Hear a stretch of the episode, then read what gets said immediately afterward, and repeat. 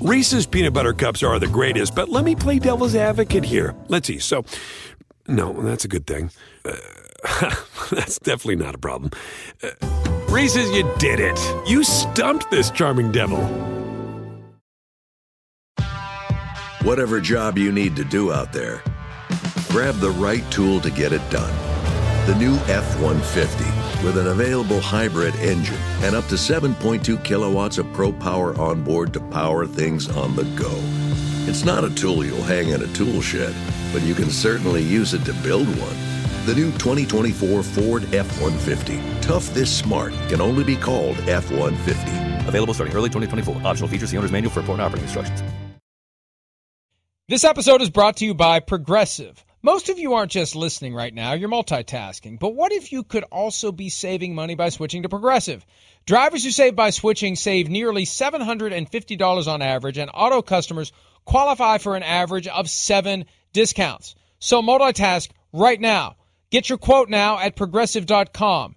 Progressive Casualty Insurance Company and affiliates national average 12 month savings of $744 by new customers surveyed who saved with Progressive between June 2022 and May 2023. Potential savings will vary. Discounts not available in all states and situations.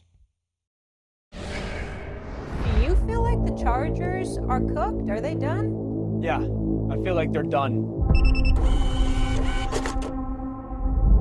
Brew, do you think the Chargers are, are a good team? No. Chargers don't matter that much. The Chargers are one and two and they look just terrible. From a Charger standpoint, this is bad news right now. I'm sick and tired of talking about this team and they never do anything. So do something.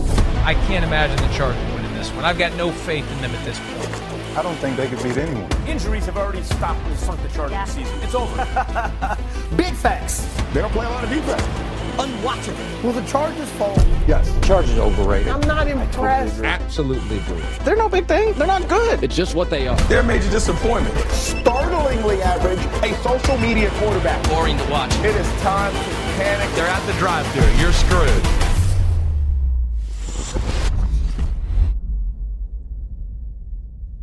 That that really was well done by the Chargers, and both Simms and I made an appearance in that. I still have a conceptual and philosophical problem with teams complaining about the fact that when they were bad, those of us who are paid to generate and articulate opinions would happen to notice they're bad. Because it's not like the Chargers were wire to wire great this year. They went through stretches when they sucked. And how dare we point out the fact that they at times weren't good. Whatever clip they used for me, it was from a weekend when I just didn't believe in them anymore. I say that the Chargers are always my perennial Roseanne, Rosanna, Dana team. Peter, I think that's a reference that you would get because we come from that same group in the 70s that enjoyed Saturday Night Live with Gilda Radner. It's always something with the Chargers. And they've pulled it together and they've squeaked in as the five seed. It's great. It's not even a squeak. They're the five seed, but they, they weren't great wire to wire. Congratulations on getting there, but it was a rocky ride to say the least for the Chargers, Peter.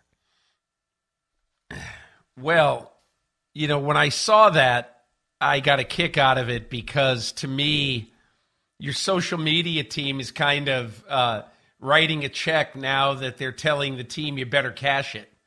you know, because they're saying, How dare you question our great team? And, and Mike, look, there's a reason that the Chargers were questioned. And it goes beyond losing 38 to 10 to the Jacksonville Jaguars in week three when the Jaguars were not the Jaguars yet. Okay. It goes to the fact that the Los Angeles Chargers won 10 games this year. The best record of any of those 10 teams is 9 and 8.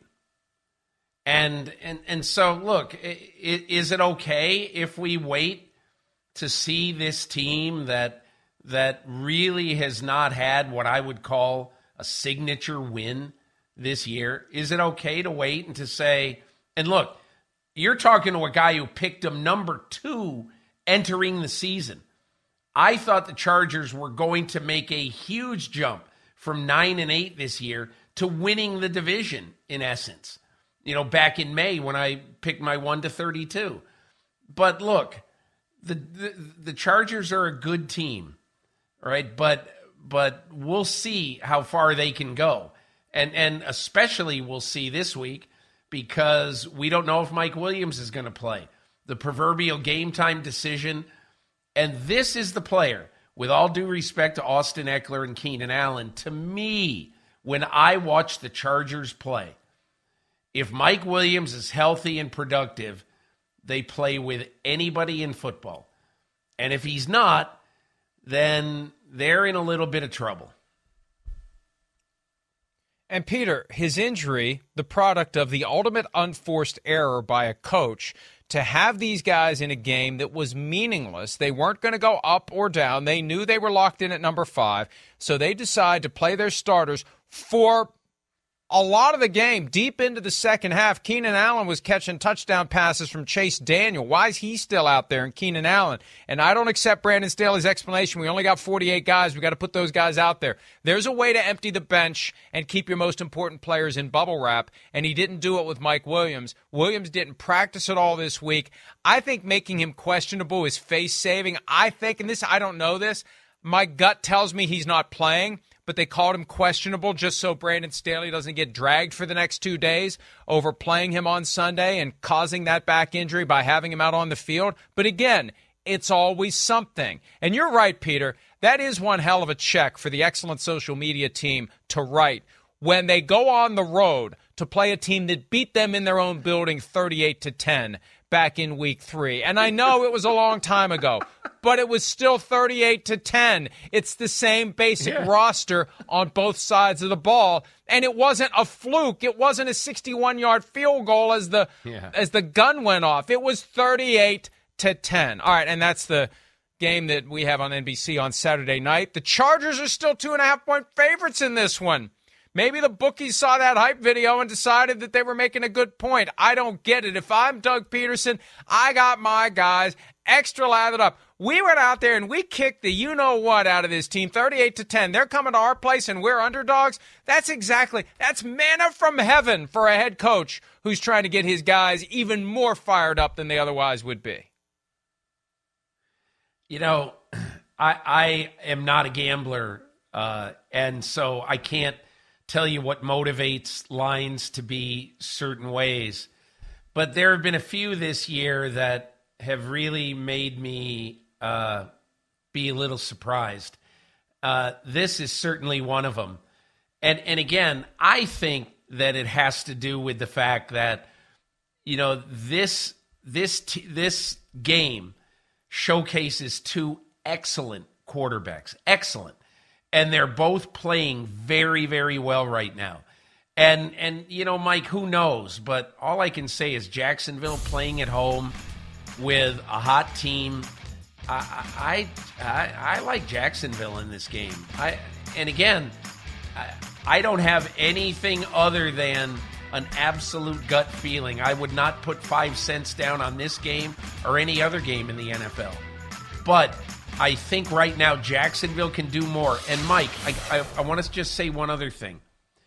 While the uh, while the Chargers have been dealing a lot this year with injuries, especially to their defense, if you look at what's happened to the Jacksonville defense, you watch last week where Travon Walker, who I widely derided as the first pick in this draft, a guy who, in the two years that he played almost all the time at Georgia, never made first or second team All SEC.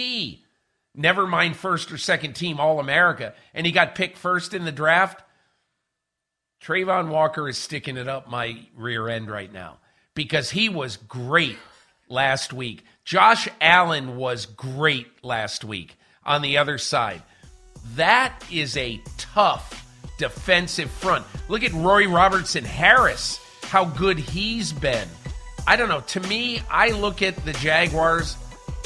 I I really I just like the Jaguars a lot in this game. Yeah, I, I agree with you. I am surprised they're underdogs, and I think it plays into their hands. And that quarterback matchup fascinates me too, Peter, because you've got the two best by far in the NFL in Josh Allen and Patrick Mahomes. You've got Joe Burrow just a little bit under them and always threatening to catch them. But between yeah. Justin Herbert and Trevor Lawrence, I feel like whoever wins this game starts to build the case to get toward the same cut as Joe Burrow. Not that they would catch Burrow, but we just kind of thought Justin Herbert was that guy. And is it him? Is it the team? Is it the coaching? What is it? But this is an opportunity for whoever wins to kind of push himself up toward the top of the stack, not just among young quarterbacks, but among the entire NFL. One last point on this game, too, Peter. And I, I got a lot of respect for what Brandon Staley has done as a head coach, but there's just been enough this year. And I don't know if you've heard the same things I've heard, but I get the sense that, you know, there's some available coaches out there that would very much like that job to come open. And it's not as if those coaches are going to be the ones to stick the knife in Brandon Staley's back. They have people to do that for them who communicate directly with the Chargers. I just wonder if the Chargers flame out and if there's this rash of go for it on fourth down and it blows up in their face or some other coaching decision gone bad, kind of like the Mike McCarthy analysis. If the loss of this game traces right back to Brandon Staley, I just wonder what happens next week. I'm not saying anything could or should or would. I just know from what I'm hearing out there from some of these A list coaches that are available, and you don't hear it from them, you hear it kind of percolate I just, I just wonder if the organization would say, we got this great young quarterback. We got to do more with him. Maybe, but I think a lot of that, Mike, this year anyway, uh, has come down to the availability or lack thereof of Mike Williams and Keenan Allen. And I think I think they've done very well on offense given their limitations. You know, I think if you score in the mid 20s, and I think they've averaged 24, 25 points a game this year, especially with the injuries they've had, and being able to use Austin Ekeler. You know, Mike, we all had to fill out our all pro teams this year. And there have been a few, there were a few things that I'm sure when I put him in my column on Monday that, uh, that people are going to say, what in the world are you talking about? But I'll give you one example. Austin Ekeler is my second team running back. Obviously, Josh Jacobs was number one. But I put Austin Ekeler ahead of Nick Chubb, you know, ahead of Derrick Henry, ahead of Joe Mixon. And one of the reasons I did that, I think it's easy to look at, well, you know, he didn't rush for a 1,000 yards.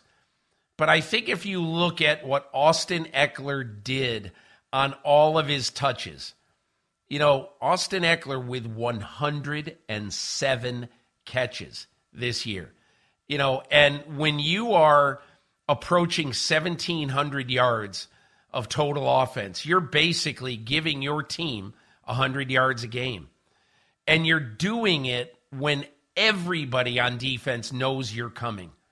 So to me, I think I think Austin Ekeler has been a huge piece that the Chargers have really used well this year, maybe overused to some degree. He's going to need a nice long vacation whenever this season ends. But I, and again, I would be surprised about Staley, like probably really surprised. And Mike, one other thing about let's compare the Cowboys and the Chargers. Jerry Jones to me basically would have a blank check to go after whoever he wants. You know, and obviously we all think he would want Sean Payton. I'm not sure the Chargers have the same blank check mentality about a coach. And whereas there are probably some teams out there this offseason, you know, like for instance, Carolina with David Tepper's money, Denver with the Walton family money, where they're going to be able to pay a coach whatever they want to pay him. 18 million, 20 million. You know, and last last week I heard there are five coaches in the 15 million and above range average per year. So that means that to me, if you're Sean Payton, that's where your price tag is about going to start. And so I, I wonder, and I don't know this, and I'm sure if they wanted him bad enough, they'd do whatever it took. But I wonder if the Chargers are going to have the same largesse as, say, uh, the Waltons or uh, David Tepper in Carolina. Chargers Jaguars, again, our game on Saturday night, arguably the best AFC game of the weekend, the smallest line because the other two are kind of trending in the wrong way for the road team. Let's go to Sunday, the first game of the day. Dolphins at the Bills. The Bills are 13 point favorites, according to ESPN stats and information. That would be the largest line ever for wild card weekend. The previous record is 12. And this isn't a surprise. No Tua Tagovailoa, likely no Teddy Bridgewater. They're getting Skylar Thompson ready to go, the rookie versus Josh Allen. You know, sometimes a game requires careful and prudent and thoughtful and detailed analysis. Sometimes, Peter, all you have to say is Skylar Thompson versus Josh Allen. Well, I, I would I would say something that I think is not quite as important, obviously, but really quite important in a game like this where you want to play keep away from Josh Allen in this game. It looks like, and again, you never know, but it looks like there will be no Raheem Mostert in this game. And and Mike, for those who would say, ah, you know, running backs are interchangeable and they'll be okay without Mostert and all that. I mean, 4.9 yards a carry this year. And I think just mentally, the Miami offense would feel like we can play with this team on defense. Okay. But we need to have a couple of elements on offense that really are going to help us, you know, try to play on the same level with the Buffalo Bills. That really starts with Raheem Mostert. I don't want to be giving the ball uh, to lesser backs in this game, in a game they desperately need it. Um, and, and, again, look, if Mostert doesn't play, I, I frankly don't see how Miami can win this game. And it will be seven years since one of the most memorable wild card weekend pregame moments when Bud Grant, in short sleeves with no jacket, walked out to midfield on that freezing cold day when the Vikings were wrapping up their temporary run of playing outdoors while their new stadium was built. I mention that because we could have an even better introduction on Sunday if Damar Hamlin is at that game and he's in Buffalo. He's out of the hospital. They've been very tight lipped about whether or not he'd be at the game, but man, that would be something that would be a tone setter for the Bills. Not that they need it because right now, without Tua, with with Tua, I, I got to give Tua his credit. I got to give him his praise. They beat the Bills back in Week Three, and they gave them a hell of a run in Buffalo on that Saturday night a few weeks ago. So with Tua, I'd feel very differently about this game. Without him, though, man, 13 seems not big enough. All right, our game Sunday night, Peter. Baltimore Ravens at the Cincinnati Bengals, the rematch of the game last week. It was Anthony Brown Jr. at quarterback because both Lamar Jackson and Tyler Huntley were unavailable. No Lamar Jackson this time around. Tyler Huntley, with that shoulder injury, was throwing on Thursday. I get the feeling he's probably going to play. Is that going to be enough? When you got Joe Burrow, the baby faced killer, slipping into playoff mode where I, I loved his comments earlier this week. You just have to have an arrogance about you. I mean, really, you, you, you, but he shows up in these big games. Yeah. And he does not flinch. He doesn't blink. He tears your heart out, and he's ready to go back into that postseason mode that we saw last year when they beat the Raiders. Not convincingly, but they beat them then went to Tennessee and beat the Titans, who were the one seed, and then went to Kansas City and were down 21 to 3 and came back and stole a Super Bowl appearance from Patrick Mahomes. Amazing and possible again.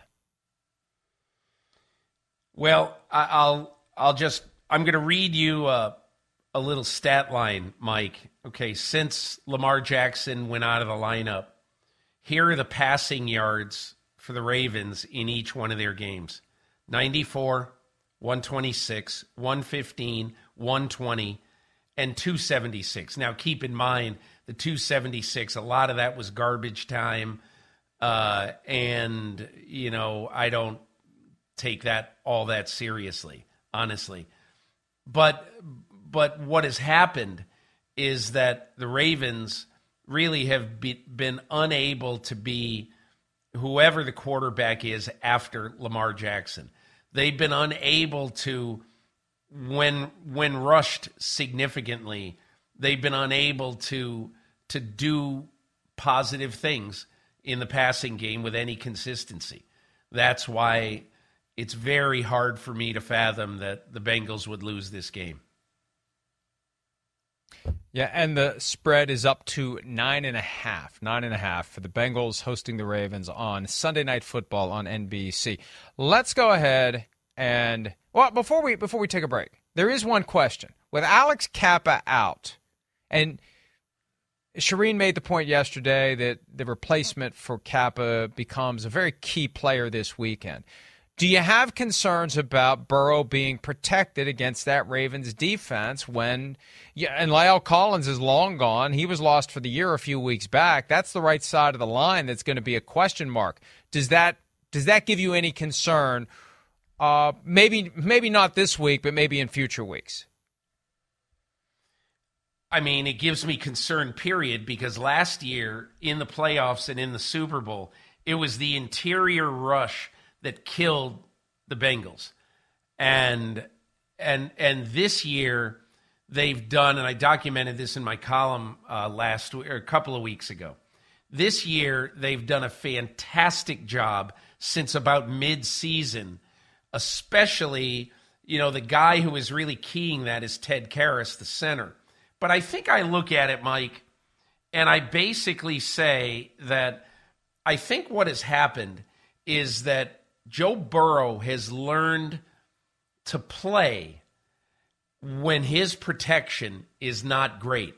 One thing I would say is I think one of the things that the Ravens love about Roquan Smith is that when you have Roquan Smith on your defense, you have the ability to have the kind of internal rush that a lot of teams really are not able to generate from their uh, you know from their defense. And the other thing, when I look at the Ravens, the one thing that I have thought about, and and really I think they probably knew this in the coming into the draft when other people really didn't know it. The David Ojabo, you know, their second round pick from Michigan was going to be able to give him something late in the year. And so I look at this and look, Calais Campbell, very trusted veteran. Um, you know, Jason Pierre Paul and and and Roquan Smith. They've got Justin Houston. They have the ability to make it tough for Joe Burrow. And to me, Mike, their biggest chance, biggest chance is forcing two or three turnovers with that pressure. They weren't able to do it last weekend. I doubt the exclusion of Alex Cappa is going to allow them to do it this year, but they do have multiple pieces that would concern me uh, if I were Brian Callahan, the Bengals offensive coordinator, and if I were Zac Taylor. And by the way, if the two favorites win in the AFC games we've just discussed, Dolphins, Bills, and Ravens, Bengals, it will be Bengals at Bills in the divisional round. So they will pick up where they left off, sort of, on a different field and from the start of the game coming up next weekend if that holds. We're going to take a break. When we return, we'll look at the NFC games for Super Wildcard Weekend. We'll be back with more PFT Live right after this.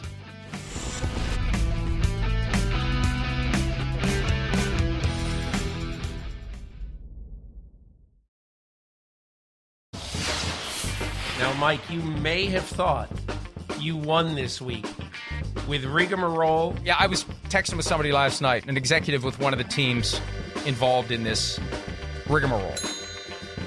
I, I got the SAT word today, Peter. Rigmarole. And then coming in on the outside with finagle. They still are in position to finagle with a win on Sunday, a possible home game in the playoffs. I'm going to see your rigmarole and see your finagle, and I'm going to raise you a super incumbent. Okay, super incumbent. Aha! Something that sort of hangs over the festivities.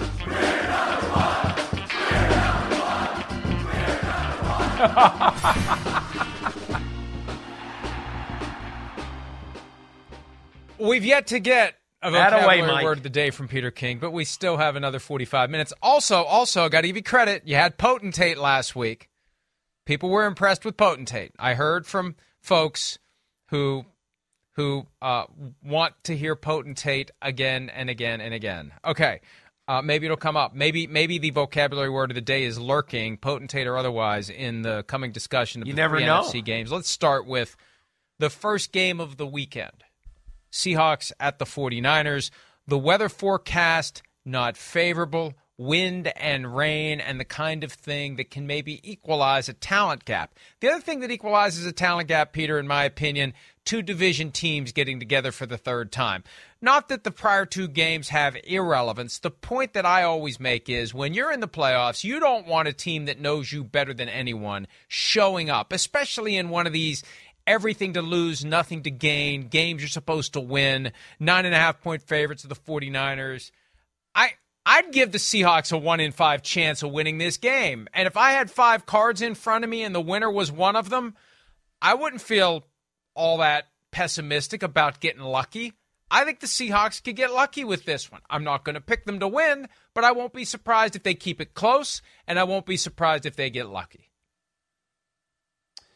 Look, the way that I look at this game is Pete Carroll, a Pete Carroll coach team is always going to give his players a puncher's chance. And there's two reasons why in my in my opinion. Pete Carroll is the most relentlessly outrageously positive person uh, as a head coach who currently works in the NFL. And he will have his team. Okay, so it's now 5:16 a.m. Pacific time. All right, as we as I speak. And right now Pete Carroll is sitting in his office in Renton, Washington, and he is putting the finishing touches on his pregame talk to his team and or what he's going to say to them today before they get on the airplane and fly down to San Jose um, you know, to play that game tomorrow. But he's going to figure a way.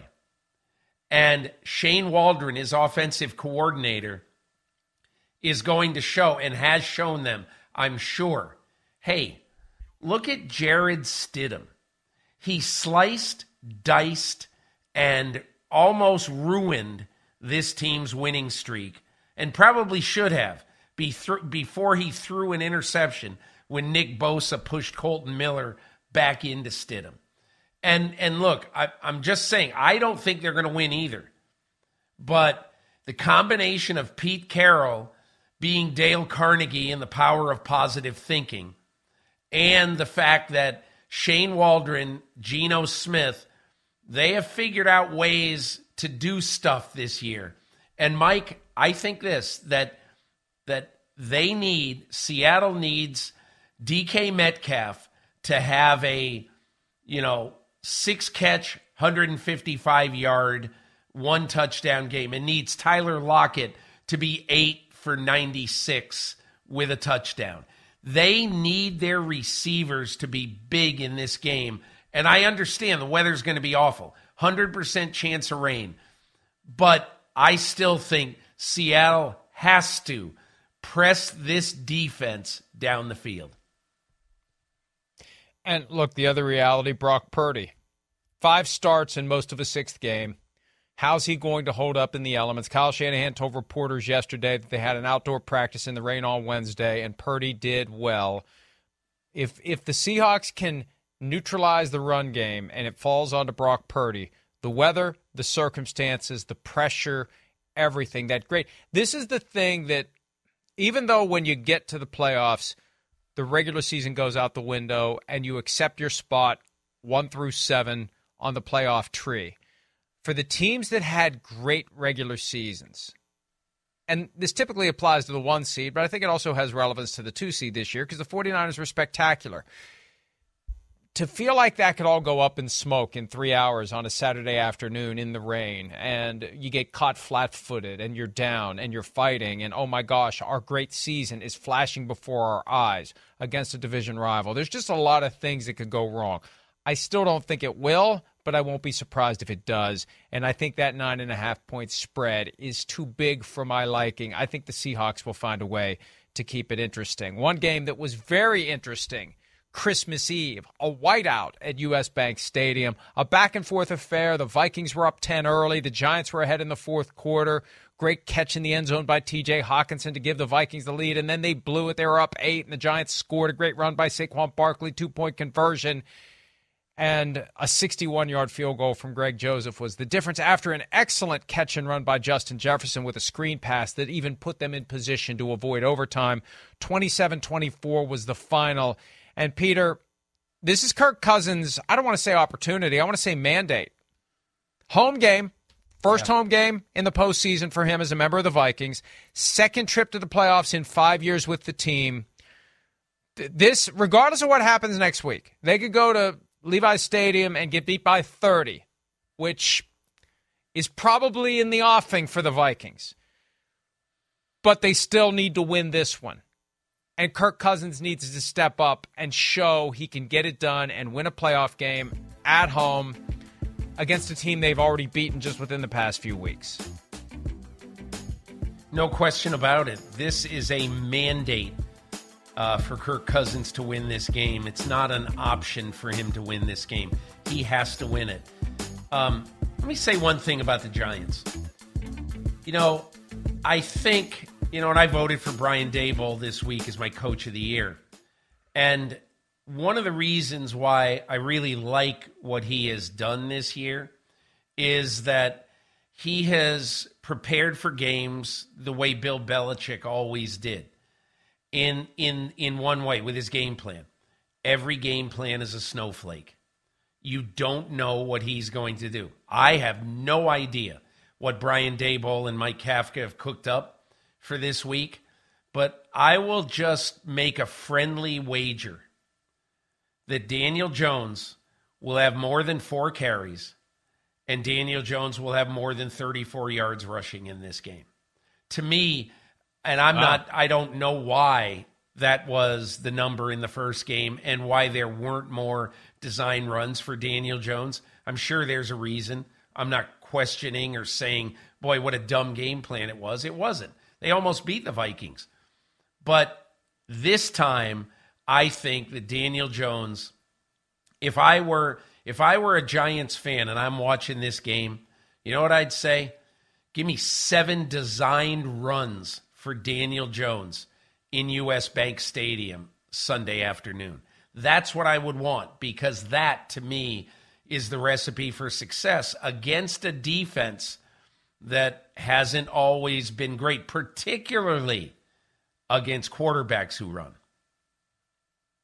You make a great point, too, Peter, because uh, this is the first playoff game for Daniel Jones. So we've never seen this in the past. One thing I noticed with the Bills and Josh Allen, he ran a lot as a rookie. His second season, they reeled it in. And then the playoffs came along. They had that game down in Houston where they were up and they ended up blowing it. But in that game, they unleashed Josh Allen as a runner. And you know, you have to worry about keeping your quarterback healthy between September and week 18. So you don't want to have him out there run, run, run, run, run all the time. But when you get to single elimination time and you've got a skill set that is conducive to pulling down the ball and running it, whether it's scrambling or designed runs, that's your opportunity to lean into what your guy does best and throw caution to the wind. I think you're onto something. And the Vikings better be ready for it because it's part of his skill set. We're not worried about him getting injured. I mean, yeah, you don't want to put the guy in a bad spot, but we're not as obsessed as we'd ordinarily be about not having him for a few weeks. This is it. The season's on the line, and if we want to make a difference in a game that we could have won without Daniel Jones running the ball more than four times, this is the time to do it. I think that's an excellent excellent point. And and look, I think there's a quiet confidence. A lot of people think the Giants are going to win this game straight up. And you know, when the Giants tied the game up the last time I saw Saquon Barkley on the sidelines, and I thought, boy, if this guy gets the ball in overtime, he's going to take it to the house from wherever he gets it. If he's got that same mindset going into this game and he's in a contract year, he's trying to make a case to other teams in the event the Giants don't re sign him. Everybody else is home watching. This is a great chance for him to come out and have a big game. I, I will not be surprised if the Giants win this game. my, my standard approach for the Vikings the entire postseason is they will win by two or four points, two to four points, or they'll lose by 20 to 40 points. There's not going to be any in between. and I could see the Giants not quite doing not quite doing what they did in the 2000 NFC Championship game, the last time these two teams played in the postseason. The Giants won 41 to nothing, but I could see the Giants winning this game in a fairly convincing fashion. And it's it's one of the most and look, it's a three point spread. The, the, odds makers see it. It's a game that could go either way, and it should be a fun one to watch. Um, all right, the last one for the weekend. We talked about it a little bit earlier. The Cowboys as the five seed face the Buccaneers as the four seed. Cowboys are two and a half point favorites. I don't quite get it. Jason Garrett, the former coach of the Cowboys, has been making the point that the Cowboys are a different team on grass than they are on artificial turf. They go to Tampa Bay, a place where they lost week one to start 2021. The Tampa Bay Buccaneers went to Dallas and won 19 to 3 to start this season. I still don't know why the Cowboys are favored, Peter. Can you help me understand it? Oh, I think it's because everybody sort of, and I'm sure gamblers get seduced by the Cowboys, and a lot of people are betting with their heart at this time of year versus betting with their heads. And, you know, I, I, obviously we've seen it with Dallas this year, Mike. Dallas has had some incredible days this year when everything is going right for them. I guess my biggest point about the Cowboys right now is, and my biggest question is, for the last three weeks, Tony Pollard has been hampered. He's missed one game uh, due to injury, and he's rushed for a total of 38 yards in the other two games. Look, this team is not the same team when Tony Pollard is either in mothballs or not well. And they need Tony Pollard to be right Monday night. I think, just my feeling, Everybody's talking about Dak and the interceptions, and rightfully so. But my feeling is that the Cowboys' MIP in this game, most important player, is Tony Pollard. What kind of condition is he going to be in? Uh, is he going to be able to play and or play effectively? That would really concern me if I were Dallas coming into this game. For half of the playoff field this year, seven of the quarterbacks it's their first career postseason start. For Tom Brady, it's postseason start number 48. There's no replacement for that experience. There's no way to duplicate it. He morphs into a different guy when the game's on the line. I think we're going to see that guy on Monday night, and I think the Buccaneers are going to win the game, and we're going to have some interesting questions about the Cowboys in the aftermath, however it plays out. Let's take a break. When we return, the Patriots with a coaching announcement on Thursday night that raises plenty of questions. We'll delve into that when this Friday edition of PFT Live continues right after this.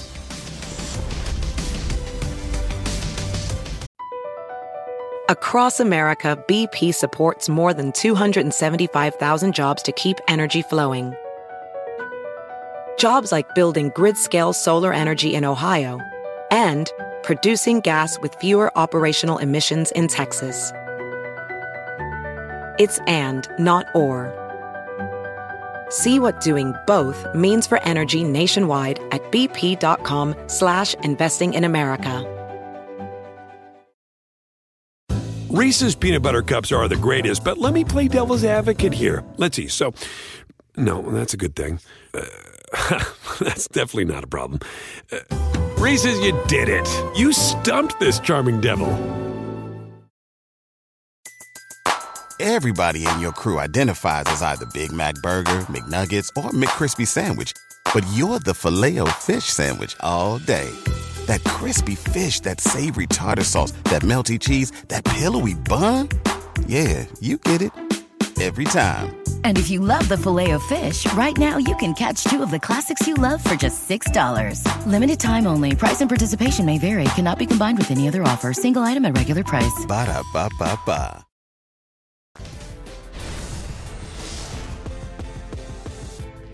So here's what the New England Patriots announced on Thursday night. The New England Patriots and head coach Bill Belichick have begun contract extension discussions with Jerod Mayo that would keep him with the team long term. In addition, the team will begin interviewing for offensive coordinator candidates starting next week. They didn't have an offensive coordinator this year officially. Unofficially, it was Matt Patricia, longtime defensive coordinator and two plus year head coach of the Detroit Lions. Bill O'Brien's name has been rocketing around the rumor mill for weeks now, Peter. So, and look, they have to go through a process. The Rooney Rule has application to coordinator jobs now, too. They can't just wave a magic wand and bring in Bill O'Brien, but they're making it clear that they now have embarked on this process of officially searching for a new offensive coordinator, which should be viewed as good news for any Patriots fan out there that spent the year wondering what the hell this team is doing offensively. You know, Mike, I think for the last 22 years, we've all thought, I'd say since, you know, they had the great success in uh, in 2001, we've all thought that Bill Belichick existed as basically a monocrat, you know, a guy who uh, is, you know, who rules as a singular person, okay? And I think this week that any thought that Bill Belichick rules that franchise alone, uh, you know, w- was basically corrected because this week, obviously, Robert Kraft got involved, started talking to him. And I have a question for you. Do you think two years ago we would have seen a press release uh, on January 13, January 12, 2021 or 2020, let's say, with a release saying, you know, we are negotiating a contract with one of our defensive coaches. Do you think they would have issued that press release? And do you think they also would have issued a press release that said inside of it, we're looking for a, for an offensive coordinator? No. And that's because the monocrat is not the monocrat. You know, he is sharing ruling of this franchise. He always has, but it hasn't seemed that way. And now we know for sure after that release last night, we know how it works inside the Patriots.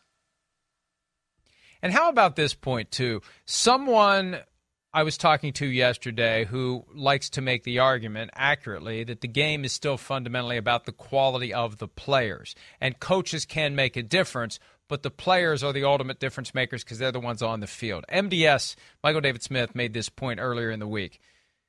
With Tom Brady as his quarterback, 18 seasons, Belichick was 219 and 64 and made the playoffs 17 times.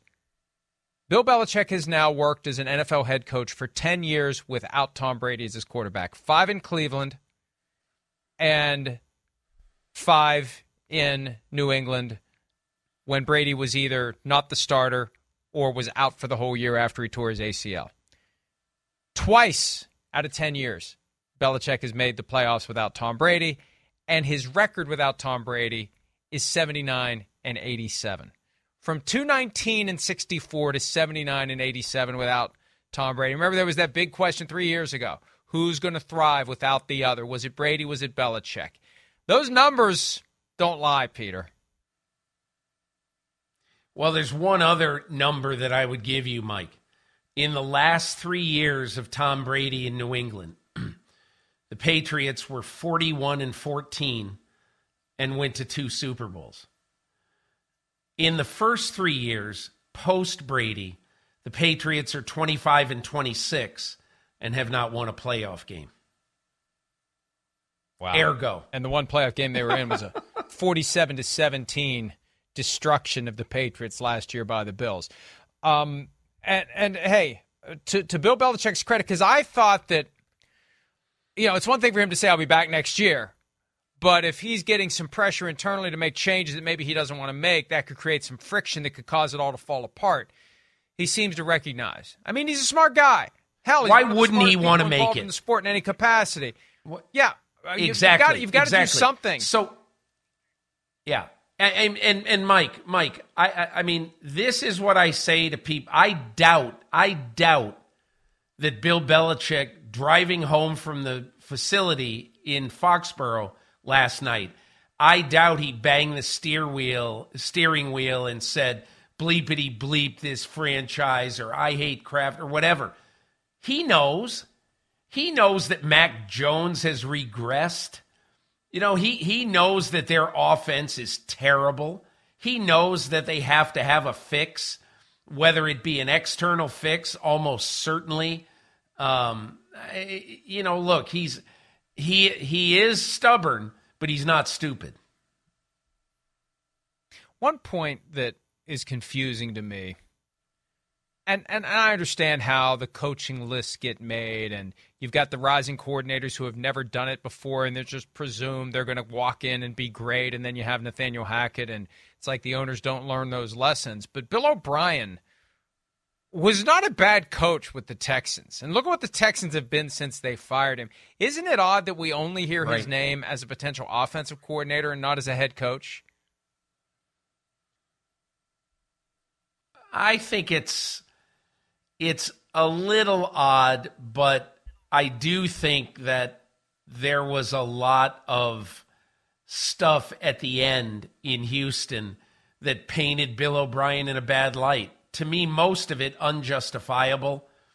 Uh, but I do think that the way that ended, and, and, and Mike, I think the one other thing is if you've got a franchise quarterback You've got to find a way. You've got to learn how to get along with your franchise quarterback.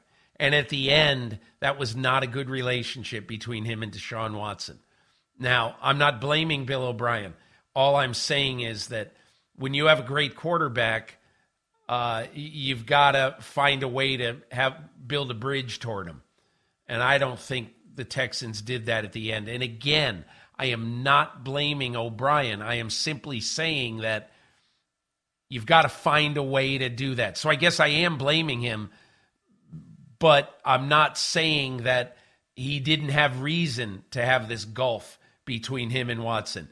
But you can't have that gulf. You got to figure out a way to bridge it. Right, but but maybe he learned a valuable lesson from that. He otherwise got the job done. It just fascinates me that there are coaches out there who have proven they can win and their names don't come up and then there are coordinators who have never been head coaches before, and it's a fundamentally different job. And sometimes it works out, and sometimes it doesn't.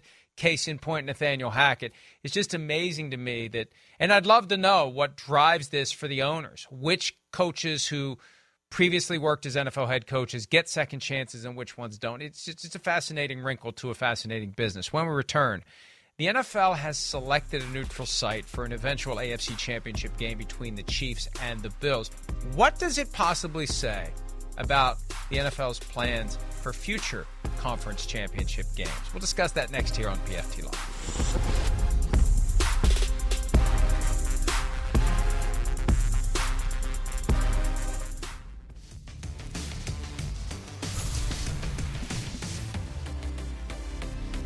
So there is a neutral site in the event that it's the Chiefs and the Bills getting together for Super, or not for Super Bowl, but it feels like it. It's for the AFC Championship.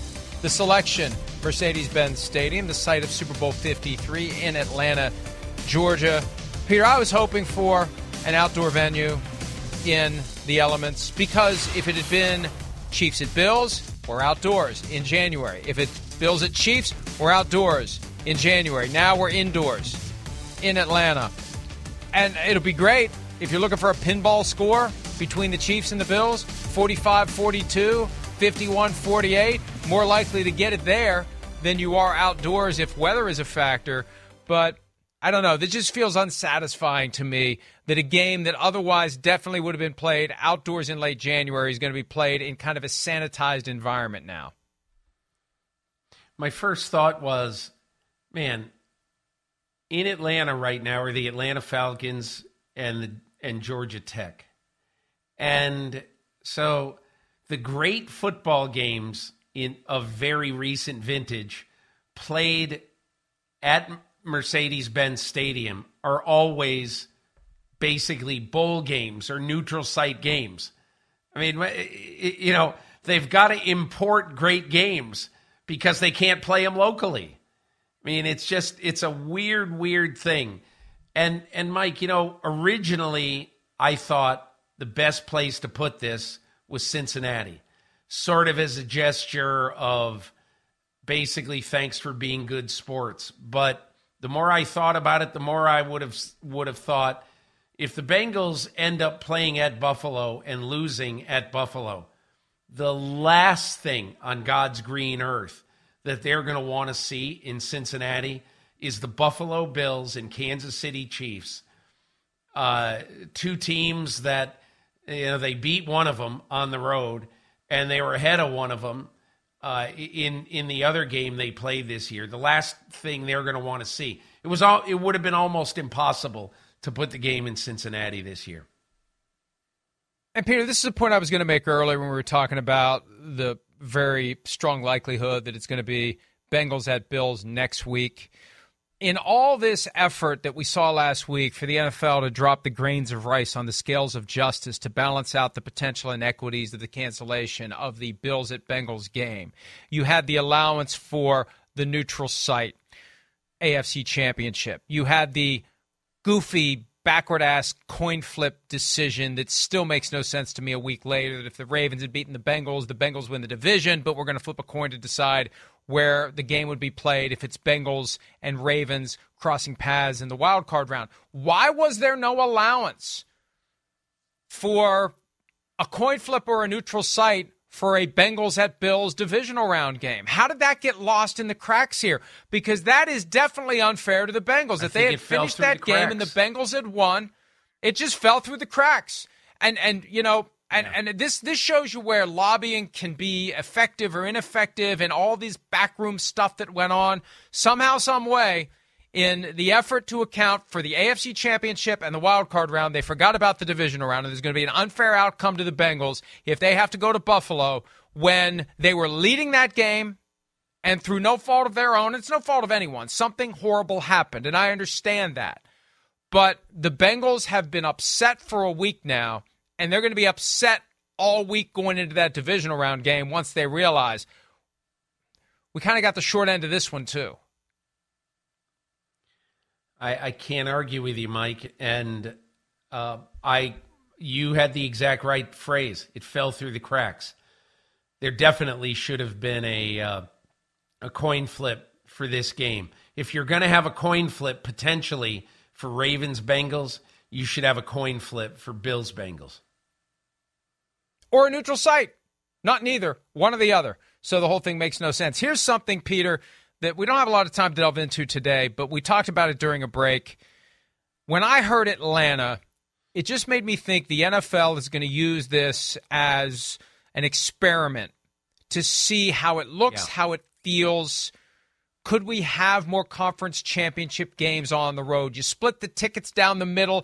It's going to look like and feel like one of these big college games, neutral site where half the crowd is in Bills gear and half the crowd is in Chiefs gear. Not like at a Super Bowl, it's more of a country club crowd, right? Because it's so expensive to get in. You're buying these tickets on the secondary market with these gigantic travel packages that most people can't afford. For a game like this, it really could have a special kind of a vibe to it that we won't appreciate until it happens. You have to wonder whether the NFL pushes the door a little bit farther open and considers neutral site conference championship games and all the money that could go along with it.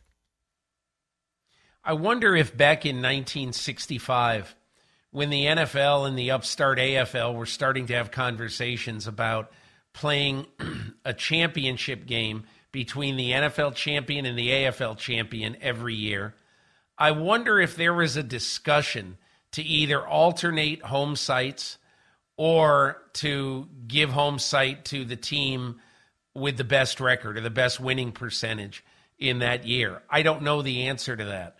But it strikes me that that was the last time, basically, you know, 58 years ago, that there would have been any real discussion about playing a championship game at a neutral site. Okay, so the CFL does it with the Grey Cup, the NFL does it with the Super Bowl, but the NHL plays its Stanley Cup finals only at home venues. The NBA plays its championship series only at home venues. Uh, it's just, it's an interesting question as to whether the NFL would ever seriously consider it.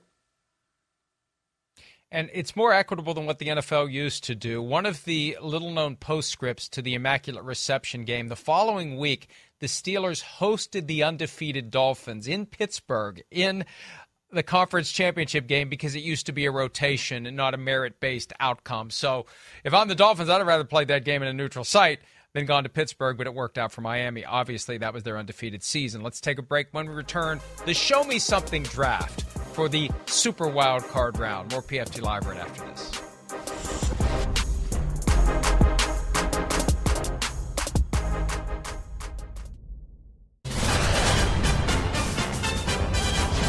Show me something, Daniel Jones. Back to throw, going for a deep ball downfield. He's got Sterling Shepard at the 30. Touchdown, Giants! Show me something, Daniel Jones. Jones wide open is Bellinger. The rookie dives for the pylon. A touchdown, Giants. You know that we're going to have to have a show me something for Daniel Jones. Jones is going to run it again. Jones across midfield, makes a man miss. Jones to the 40, and then slides to safety. Show me something, Daniel Jones. Jones is going to just run. Jones to the 15, Jones to the 10, Jones to the 5, Jones in, touchdown Giants. I'm just kidding. I cannot get fired up about Bears Giants.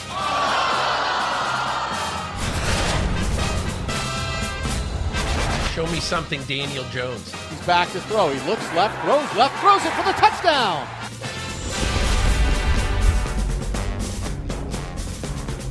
Well, I thought there'd be more. That was plenty, though. A continuation of a trend. Show me something, Daniel Jones, who has a chance to show us something for the first time ever in the postseason, Peter. It's the Show Me Something draft, Super Wild Card Round edition. You are up. Michael, I have to give the masses what they want. Show me something, Daniel Jones.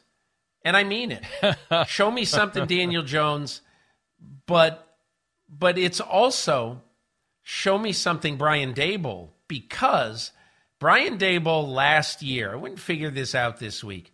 Last year, in the last seven games of the season that he game planned for the Buffalo Bills, he uh, orchestrated a game plan that, and obviously some of these are, uh, you know, some of these, uh, you know, are not design runs. But in the last seven games that Brian Daboll coached him, Josh Allen rushed for 495 yards. And we talked earlier in the show about Daniel Jones only running and and running when chased out of the pocket in the first meeting. He only ran four times. This game, there's got to be six, seven, eight design runs in the game plan for Daniel Jones in Minnesota. His legs are a big weapon against a team that traditionally has allowed quarterbacks to run on him and has not been a great run defense team anyway. So show me something, Daniel Jones. Show me those beautiful North Carolina legs. Show me something, Geno Smith. He was sucker punched into oblivion by IK Enemkpali back with the Jets. Eight years later, he emerges as the starter for the Seahawks. Everyone doubted the team, everyone doubted him. It was great at first, it tailed off a little bit. He got it together, they got into the postseason. This is his opportunity against the best defense in football with no expectations. The 49ers are nearly double digit favorites. Geno Smith who does not have a contract for 2023 has a chance to show everyone what he can do as the teams that are sitting at home trying to put the pieces together of a lost season are making their lists as to who they're going to pursue. Geno Smith could push his name higher and higher up the stack by doing the unthinkable and going in to Santa Clara and somehow finding a way not just to win but to keep it close and to move the ball effectively against that 49ers defense. So show me something, Geno Smith. Show me something, Dak Prescott. Yes, everyone knows now we've we've uh, shown you the stats, we've talked about it that all these interceptions this year are not his fault. However, however, you can make whatever point you want to make about the 15 interceptions and all that. Uh, but I think that there's a lot of pressure on Dak Prescott Monday night. The reason there's pressure on Dak Prescott is he was paid like a championship quarterback. He has not played all in all as a championship quarterback this uh, this season. He's coming off a terrible game at Washington last Sunday. And maybe you could say, okay, mentally, the Cowboys weren't into it. The Cowboys will be into it Monday night. And with their, their, their best offensive weapon, in my opinion, Tony Pollard banged up, and we don't know what we're going to see out of him. This puts the onus on Dak Prescott to win this game, a road playoff game on Monday night, as 40 million people in the United States watch this game. Show me something, Dak Prescott. Show me a huge playoff win for a franchise that needs it desperately. Show me something, Trevor Lawrence, the guy who's most likely to become the franchise quarterback from the first round class of 2021. A guy who was inspired to buckle down and focus on his career after losing to the Broncos in London. We lost to that team with that quarterback where he is in his career. That was the spark to turn Trevor Lawrence around, and it worked. They won the division, one of the weakest in football, but still, they're in it. They're at home against a team they beat 31 to 10 and they're underdogs. Trevor Lawrence, this is your chance. Show me something. We're going to show you a couple of commercials and then we'll be back with our third round of the Show Me Something draft for Super Wildcard. Again, we'll be right back.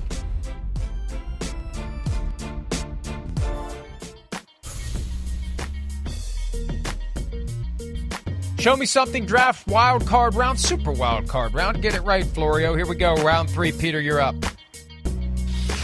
Show me something, J.K. Dobbins. The Ravens rested their top running back last week in the season finale at Cincinnati. They wanted him fresh for a playoff game. They've got him fresh for a playoff game. He needs to give them 23 profitable 4.5 yards a touch carries this weekend. Show me something, J.K. Dobbins. All right, you knew this one was coming. We alluded to it earlier, but I have selfish reasons to say, show me something, Kirk Cousins. Here's why. I'm going to be in studio on Sunday. I'm going to be in the viewing room during that game. We're going to be out on the studio set as that game ends. And I don't want to hear that giant headed Chris Simms taunting me constantly about, you like it at Kirk Cousins, you don't like it at Kirk Cousins. It's nonstop, especially because he's a Giants fan. It's going to be relentless. So, Kirk, do me a, a personal favor here. Go out and ball out, just so I don't have to deal with Simms for three hours on Sunday. Please. That's it for today. Enjoy the game. See you Monday. Whatever job you need to do out there, grab the right tool to get it done. The new F 150 with an available hybrid engine and up to 7.2 kilowatts of pro power on board to power things on the go. It's not a tool you'll hang in a tool shed, but you can certainly use it to build one. The new 2024 Ford F 150. Tough this smart can only be called F 150. Available starting early 2024. Optional features the owner's manual for important operating instructions. Everybody in your crew identifies as either Big Mac Burger, McNuggets, or McCrispy Sandwich, but you're the filet fish Sandwich all day. That crispy fish, that savory tartar sauce, that melty cheese, that pillowy bun. Yeah, you get it every time. And if you love the Filet-O-Fish, right now you can catch two of the classics you love for just $6. Limited time only. Price and participation may vary. Cannot be combined with any other offer. Single item at regular price. Ba da ba ba ba.